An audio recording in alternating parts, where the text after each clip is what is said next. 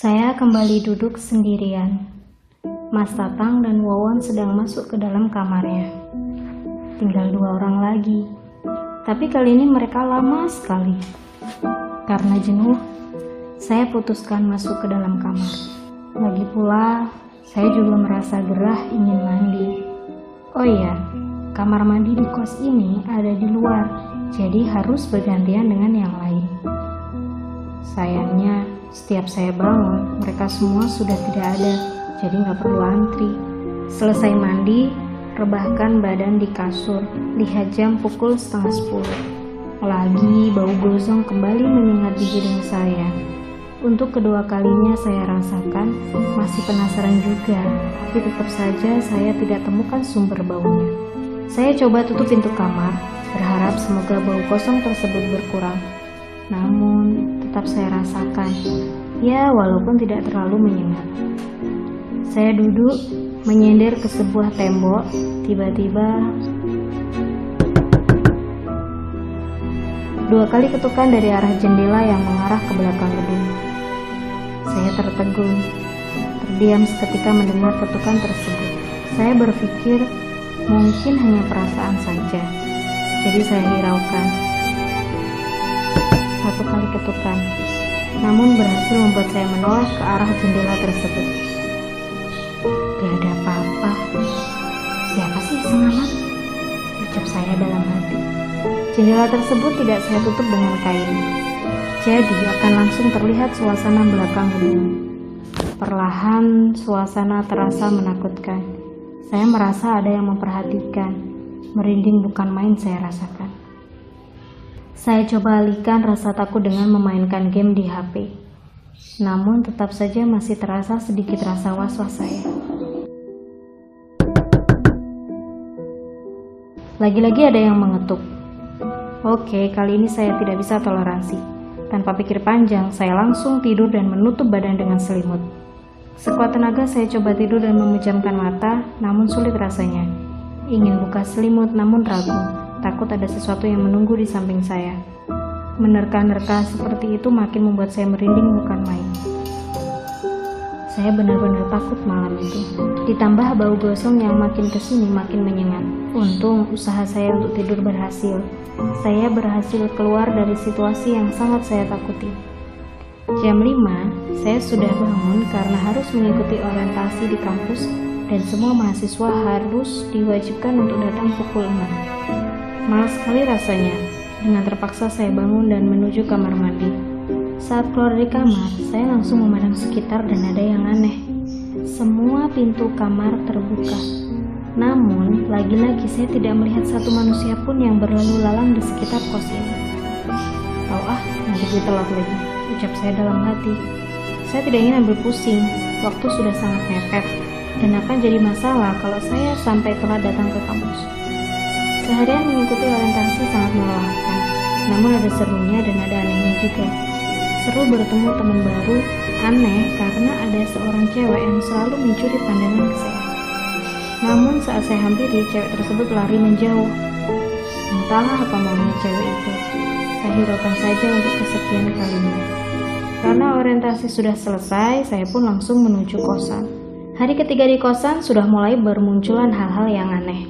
Saya pernah melihat makhluk halus, namun tidak pernah dengan jelas, hanya sekedar bayangan saja. Malam ini akan berbeda. Saya sedang bersiap untuk tidur, mata sudah mulai ngantuk karena lelah, perlahan mulai menutup. Tiba-tiba,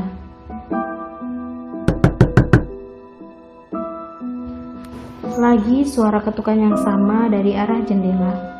Kali ini saya diamkan, tak peduli karena badan sedang terasa lelah, jadi malas untuk meladeni hal-hal seperti itu. saya masih diamkan. Saat ketukan yang ketiga kalinya, emosi saya terpancing, namun malah jadi bumerang untuk saya sendiri. Saya bangkit, niat ingin mengamuk, namun langsung berubah drastis. Saat saya bangun dan menatap ke arah jendela, jelas dengan mata kepala sendiri terlihat wajah pocong yang gelap. Matanya bersinar menyala dari kain yang terlihat kotor. Saya teriak sekencang-kencangnya dan badan mulai terasa sangat lemas. Saya langsung berlindung di bawah selimut, masih tidak percaya dengan apa yang saya lihat. Badan terasa gemetar luar biasa, ingin saya lari namun rasanya sudah tidak ada tenaga lagi. Butuh 20 menit untuk menenangkan tubuh saya. Lama emang karena itu adalah pertama kali saya melihat dengan jelas sosok pocong yang menurut saya paling seram dibanding dengan sosok lainnya. Perlahan saya buka selimut, ingin tidur pun percuma dengan keadaan takut seperti ini. Nafas yang awalnya cepat sekarang sudah mulai melambat. Saya nggak mau lagi lihat ke arah jendela. Gak peduli walaupun ada suara ketukan lagi. Untuk mengalihkan rasa takut, saya mainkan HP. TV baru akan ada besok, dan itu pun hasil sumbangan dari AB untuk saya. Sedang asik browsing, terdengar suara orang berjalan di lantai dua. Setahu saya, di kos ini hanya kami berenam penghuninya. Kamar yang ada di atas kosong, tidak ada sama sekali yang nempatin dan juga gelap karena tidak dinyalakan lampunya oleh nenek pemilik gedung ini. Ah, mungkin si nenek lagi bersih-bersih di atas. Coba berpikir positif agar tidak terbawa takut. Lima menit kemudian setelah langkah kaki tersebut, samar-samar kuping saya mendengar suara tangis. Suara itu berasal dari arah jendela yang berada di luar. Tolong saya. Bulu saya langsung merinding luar biasa mendengarnya. Malam-malam mendengar suara tangisan cewek di tempat yang tidak wajar pula. Tidak tahan dengan suara tangis cewek itu, saya pun beranjak keluar. Udah feeling pasti sepi. Bener aja ternyata ini kosan udah kayak kuburan aja. Gak ada satupun makhluk yang berkeliaran. Saya duduk di depan kamar sambil dengerin lagu biar nggak kepikiran sama itu suara nangis. Tidak lama ada suara motor masuk. Saya noleh. Ternyata Mas Tatang. Saya liatin dan coba sapa dia. Mas, baru pulang. Dia menoleh ke arah saya tapi tak menjawab. Ekspresi mukanya tetap dingin. Ngelihatnya aja udah bikin saya merinding seperti bukan manusia pada umumnya. Dia jalan ke arah kamarnya, saya benar-benar perhatiin gerak dia. Kebetulan kamarnya itu ada di seberang, jadi bakal kelihatan isi kamarnya kalau dibuka. Dan saat Mas Setang buka pintu kamarnya, ada yang ngintip kepala melalui celah pintu. Seorang anak kecil terlihat tersenyum ke arah saya. Saya cuma bisa diem, bukan tanpa alasan, tapi karena mata anak itu menyala sama. Kamar yang gelap makin memperjelas cahaya matanya itu. Niat mau ngasih tahu Mas Tatang, tapi dia keburu udah masuk kamarnya dan ditutup pintunya. Jujur saya mau beranjak saat itu, tapi badan gak bisa digerakkan sama sekali. Saya hanya bisa baca-baca doa ayat kursi. Saya memaksa mata buat menutup. Syukurlah, tak lama saya bisa bergerak dan langsung kembali masuk ke kamar. Untungnya suara tangis itu sudah tidak ada lagi. Hening, tidak ada TV sama sekali, cuma HP yang saya pegang. Saking heningnya, suara langkah kaki pun bisa terdengar sampai ke dalam kamar saya. Iya, lagi-lagi ada yang mengganggu. Selama setengah jam saya berusaha buat tidur, tapi susah karena kebayang tangisan dan tatapan anak kecil itu. Tiba-tiba terdengar suara minta tolong. Tolong, panas, tolong. Suaranya lirih dan berasal dari depan kamar saya. Jujur, saya bukan tidak ingin menolongnya, tapi yang jadi alasan saya tidak mau bangkit dari tempat tidur adalah di kos ini tidak ada cewek sama sekali, dan suara minta tolong itu adalah suara cewek. Kalau nenek yang punya gedung, saya hafal suaranya, tapi yang ini bukan. Lagi-lagi suaranya terdengar.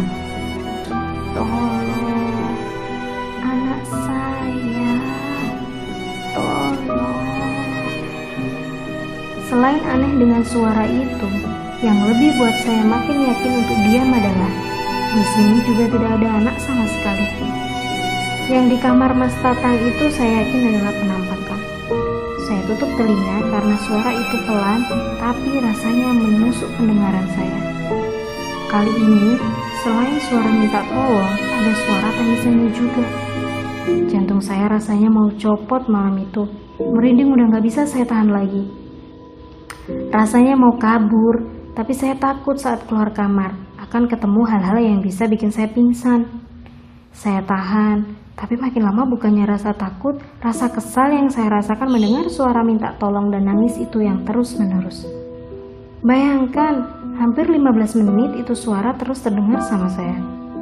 Saking kesalnya, saya teriak, Diam! Berisik! Kalian tahu, ternyata suara teriakan saya itu berhasil dan suasana langsung hening. Entah mereka paham dengan bahasa saya atau apa, suara minta tolong dan tangisan itu langsung berhenti. Saya kembali sedikit tenang. Saya baca doa dan coba untuk tidur. Mungkin karena sudah mengantuk, jadi cepat terlelapnya. Hari ini adalah hari keempat saya berada di kosan. Seharian di kampus membuat saya sedikit lupa dengan kejadian-kejadian di kosan. Tapi sudah waktunya pulang, bayangan-bayangan itu kembali menghantui. Ini buat saya males balik kosan, tapi saya bingung mau ke mana juga. Mau ke rumah AB, kayaknya sudah cukup saya nyusahin dia pas baru sampai di sini. Mau nongkrong, gak ada teman. Terpaksa balik ke kosan jalan satu-satunya. Jam sudah menunjukkan pukul setengah enam, sudah memasuki maghrib. Saya pesan gojek, 10 menit kemudian drivernya datang. Sesuai lokasi ya Kang? Iya mas, sesuai. Setengah jam perjalanan, sampailah di tikungan yang mengarah ke kosan saya. Belok kiri arah kosan, lalu lurus ke arah perumahan warga. Di tikungan inilah saya berdebat dengan drivernya karena dia berhenti mendadak. Loh mas, kenapa berhenti? Tanya saya yang heran. Gak apa-apa Kang, sampai sini aja ya Kang. Jawabnya dengan ekspresi sedikit memelas. Yah mas, sedikit lagi kosan saya itu, jawab saya sembari menunjuk ke arah kosan. Duh kan sumpah sampai sini aja ya. Kali ini wajahnya sampai pucat. Karena saya nggak mau berdebat terus menerus, terpaksa saya turun di situ dan melanjutkan dengan berjalan kaki. Emang tidak jauh, hanya 300 meter kira-kira langsung sampai di depan kosan saya. Udah gelap, kanan kiri ilalang dan semak-semak bikin bulu merinding tidak karuan. Berharap ada salah satu penghuni kosan yang lewat agar bisa bareng, tapi harap tinggal harap. Gak ada sama sekali yang lewat. Sepanjang jalan itu pun, saya selalu menunduk dan baca-baca doa supaya nggak lihat yang aneh-aneh. Dan sepanjang jalan itu pun, saya merinding tidak karuan. Rasanya seperti di ruangan yang penuh dengan makhluk halus. Kira-kira 100 meter sampai kosan, pandangan saya mengarah ke gedung. Entah kenapa rasanya jauh sekali. Tapi lagi-lagi aneh saat saya melihat ke tapi lagi-lagi aneh saat saya melihat ke sana ada beberapa orang yang berlarian keluar dari arah dalam kosan saya. Dan yang lebih anehnya lagi, orang-orang yang keluar dari arah dalam kosan itu tidak ada satupun yang saya kenal. Jumlahnya pun ada sekitar 7 sampai 10 orang. Mereka semua berlari ke arah saya yang terpaku kebingungan. Saat orang-orang itu lewat, saya coba panggil dan tanya ada apa mereka semua lari. Tapi mereka semua diam. Salah satu orang yang saya lihat yaitu ibu-ibu yang menggendong anaknya. Saya tanya tidak dijawab, dan lagi-lagi wajahnya dingin sekali. Mereka yang berlari seakan tidak menganggap ada saya di situ. Bahkan sekedar memberitahu saja tidak sama sekali. Karena penasaran, saya pun langsung berlari ke arah kosan. Lalu saat sampai di depan, saya terdiam. Terdiam karena ternyata tidak apa-apa, sepi seperti biasanya. Saya langsung menoleh ke arah orang-orang yang berlarian tadi, dan mereka tidak ada sama sekali. Sepanjang jalan itu kosong, gelap, mereka semua seakan hilang begitu saja. Logikanya, secepat apa pun orang lari dengan jarak hampir 300 meter, pasti akan kelihatan juga. Apalagi ada ibu-ibu yang saya lihat gendong anaknya. Apa mungkin bisa lari secepat itu? Udah capek, ngalamin hal kayak gini bikin saya benar-benar lemas. Saya berjalan pelan-pelan ke arah dalam, tidak peduli mau ada apa nanti. Mau ada pocong, nangis, minta tolong, atau anak kecil masa bodoh. Saya tidak peduli saat itu. Sampai kamar, saya langsung menuju kasur karena badan rasanya benar-benar letih saat itu. Bahkan saya tidak sadar kalau sampai ketiduran dengan baju yang belum saya ganti. Tapi saya bersyukur jadi tidak ngerasain gangguan-gangguan kayak kemarin lagi. Hari kelima sampai hari ketujuh pun sama. Banyak kegiatan di kampus buat saya selalu langsung tidur begitu sampai di kamar. Feeling saya mereka sepertinya Feeling saya, mereka sepertinya takut ganggu saya lagi karena teriak waktu itu. Ternyata saya salah. Hari ke-8 puncak-puncaknya gangguan. Hari itu saya sakit. Mungkin karena kelelahan dengan banyaknya kegiatan kampus. Saya juga tipe orang yang punya imun rendah, jadi mudah lelah dan gampang banget buat sakit. Saya pernah dengar kata-kata teman saya yang di home, ketika keadaan kita lagi kurang fit dan lagi lelah juga, kita jadi gampang buat diganggu dan gampang buat ngerasain hal gaib. Nah, itu benar atau tidak? Tapi saya rasakan itu. Dari bangun tidur, badan saya sangat lemas. Pesan makan pun dengan aplikasi online, dan saat saya ambil pun lagi-lagi ekspresi wajah drivernya seperti orang bingung. Entahlah, saya nggak mau pikirin juga. Memasuki waktu maghrib, suasana kembali hening. Saya cuma bisa tiduran di kasur, saya tidak memberitahu AB karena menurut saya sakit ini nanti bisa sembuh dengan sendirinya. Cukup istirahat aja menurut saya udah bisa bikin sembuh. Saya lupa waktu itu jam berapa, posisi masih sama ada di kasur. Tiba-tiba ada suara dari arah depan kamar, suara yang aneh menurut saya. Suara itu seperti benda diseret dari yang tadinya pelan, saya dengar hingga akhirnya suara itu berhenti di depan kamar saya. Saya sadar, tapi cuma bisa diam. Merinding mulai saya rasain. Dalam hati bertanya-tanya, itu suara apa? Mau bangun tapi males gerak dan juga takut yang aneh-aneh. Saya diamkan. Mungkin ada sekitar 30 menit suara itu nggak ada lagi. Biarlah yang penting gak ganggu saya sampai ke dalam. Tapi tidak lama ada yang mengetuk pintu kamar saya. Saya diamkan. Kalaupun iseng pasti nggak akan ngetuk lagi. Pintu kamar saya diketuk lagi. Karena males saya pun teriak, Siapa? Gak ada jawaban. Gak ada jawaban, tapi kembali ngetuk. Siapa sih tinggal ngomong aja susah amat, ucap saya dengan kesal. Kesal, saya langsung bangun dan menuju pintu kamar. Saat pintu dibuka, saya lihat kanan dan kiri tidak ada siapa-siapa.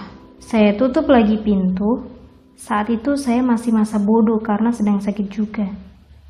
Baru mau rebahan badan di kasur, ada yang mengetuk lagi. Cuma sekali ketukan. Saya langsung berlari dan buka pintu dengan cepat agar tahu siapa yang iseng. Tapi ternyata saya tidak melihat siapa pun. Bisa diam gak? Gue lagi sakit. Teriak saya karena kesal. Saya tutup pintu dengan keras. Jujur saat itu saya emosi karena sedang sakit masih aja ada yang mengganggu. Hening 10 menit ada yang mengetuk tembok kamar saya. Asalnya dari kamar sebelah yang kosong. Duk, duk, Kesal juga. Saya balas dengan pukulan dan teriakan. Diam setan! Sukses. Gak ada lagi yang ngetuk dinding kamar. Rasanya malam ini akan berat buat saya dan gak akan saya lupain juga. Setengah jam mening saya tidak bisa tidur. Obat yang saya minum padahal punya efek samping bisa bikin kantuk. Tapi entah kenapa malam itu mata saya terasa seger aja. Suara hening itu disambut dengan suara tawa khas Mbak Kunti. Saya tahu karena saya pernah dengar waktu di rumah dahulu.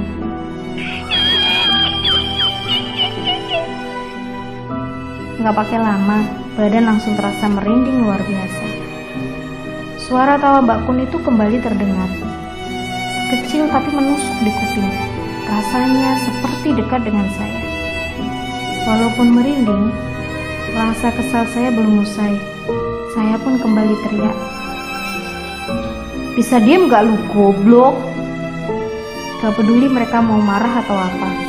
Saya kesal karena ingin istirahat tapi diganggu oleh mereka. Tapi ternyata saya salah sudah teriak. Selang satu menit kemudian, ada yang lewat persis di atas saya. Terserah kalian mau percaya atau tidak. Tapi jujur, dengan mata kepala saya sendiri, Mbak Kun terbang lewatin kamar saya nembus tembok. Mata saya benar-benar fokus ngeliat itu. Bentuknya seperti kain transparan yang lagi ketiup angin. Badan sudah lemas karena sakit melihat itu jadi tambah lemas. Rasanya saya mau pingsan aja, mau lewatin malam itu. Badan benar-benar tidak bisa bergerak, seakan terhipnotis dengan Mbak Kun tadi. Yang nambah saya takut dan merinding adalah saat Mbak Kun itu terbang di atas saya, suaranya pun ikut terdengar, seakan dia terbang sambil tertawa.